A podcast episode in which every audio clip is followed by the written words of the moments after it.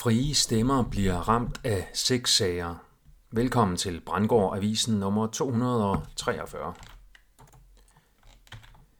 Dan Johannesson afslører, hvordan anklager om voldtægt bliver brugt til at ødelægge frie stemmers troværdighed. YouTube fusionerer med WHO om sundhedscensur, men hvem faktatjekker faktatjekkerne? Mit navn er Per Brandgård, og det er den 2. oktober 2023. Dan Johannesson har udgivet en ny video med titlen, og jeg citerer, Seks anklager på stribe, nu udsættes frie stemmer systematisk for karaktermord. Citat slut. Her gennemgår han meget fint en række cases fra Julian Assange i 2010 til Russell Brand nu, der har det til fælles, at fritænkende mænd med stor indflydelse bliver ramt af anklager om voldtægter og lignende, som så bliver formidlet af hovedstrømspressen på karaktermorderiske måder, selvom der ikke er faldet domme i sagerne. Dan Johannesson ved, hvad han taler om, da han har en kandidatgrad i medievidenskab med speciale i propaganda. Han ser et mønster, hvor mænd, der ytrer andre perspektiver end dem, der bliver bragt i hovedstrømmen om de magtbærende narrativer, bliver forsøgt undergravet på troværdigheden med seksuelle anklager og antydninger.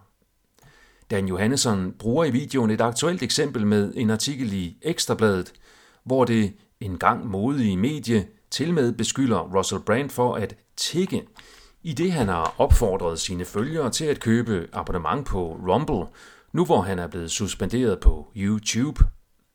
Johannesson afslører Ekstrabladets hyggeleri ved at dokumentere, at Ekstrabladet selv tækker deres læsere om at købe abonnementer. Ekstrabladet spillede i øvrigt også en central rolle i pressens karaktermord på mig, da jeg blev ramt af en falsk voldtægtsanklage i 2018. Det gjorde BT, Se og Hør samt Radio 24 også. Samtidig med, at MeToo-feministerne gik i selvsving på Facebook – hvor en kvinde blandt andet pludselig følte sig krænket over, at jeg havde givet hende mit visitkort, efter vi havde været i radioen sammen for at debattere sukker.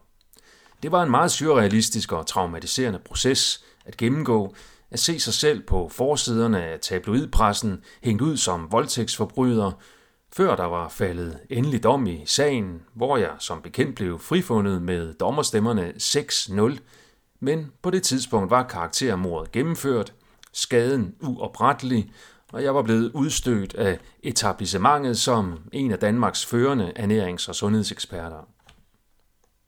Apropos censur af uenige stemmer, så har Mayday udgivet en artikel, hvor de beskriver, hvordan WHO og YouTube smelter sammen i et dystopisk medicinsk misinformationsparadigme.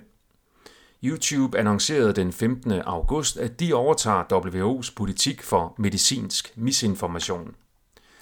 Det betyder, at YouTube-videoer, der for eksempel kommer med vilde påstande om, at kroppen har et immunforsvar, der med den rette ernæring og levevis kan håndtere det nye coronavirus i dets utallige varianter, vil blive betragtet som skadeligt indhold i strid med YouTubes community guidelines og blive censureret eller fjernet.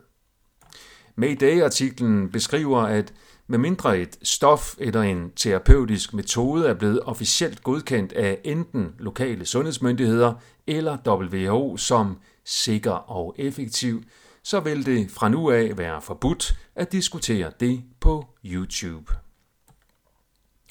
Det leder frem til episode 250 af The Corbett Report, hvor James Corbett stiller det retoriske spørgsmål. Hvem vil faktatjekke faktatjekkerne? Det vil han, heldigvis, og vi er mange andre, der også gerne hjælper til. Sagen er den, at faktatjek blot er et andet ord for censur. Virksomheder og organisationer, der udfører faktatjek, er altid finansieret med store summer af enten den farmakologiske industri eller staten. I Danmark fører Tjek det an som statens faktatjek medie. De modtager flere millioner kroner fra staten hvert år. De er ligesom DR 100% finansieret af staten. De andre medier, der kun får mediestøtte på typisk 17-18 millioner kroner om året, skal trods alt også ud og hente penge fra annoncesalg, abonnementssalg og løssalg. Når du læser ordet faktatjek, så bør du fremover høre ordet censur og respondere derefter.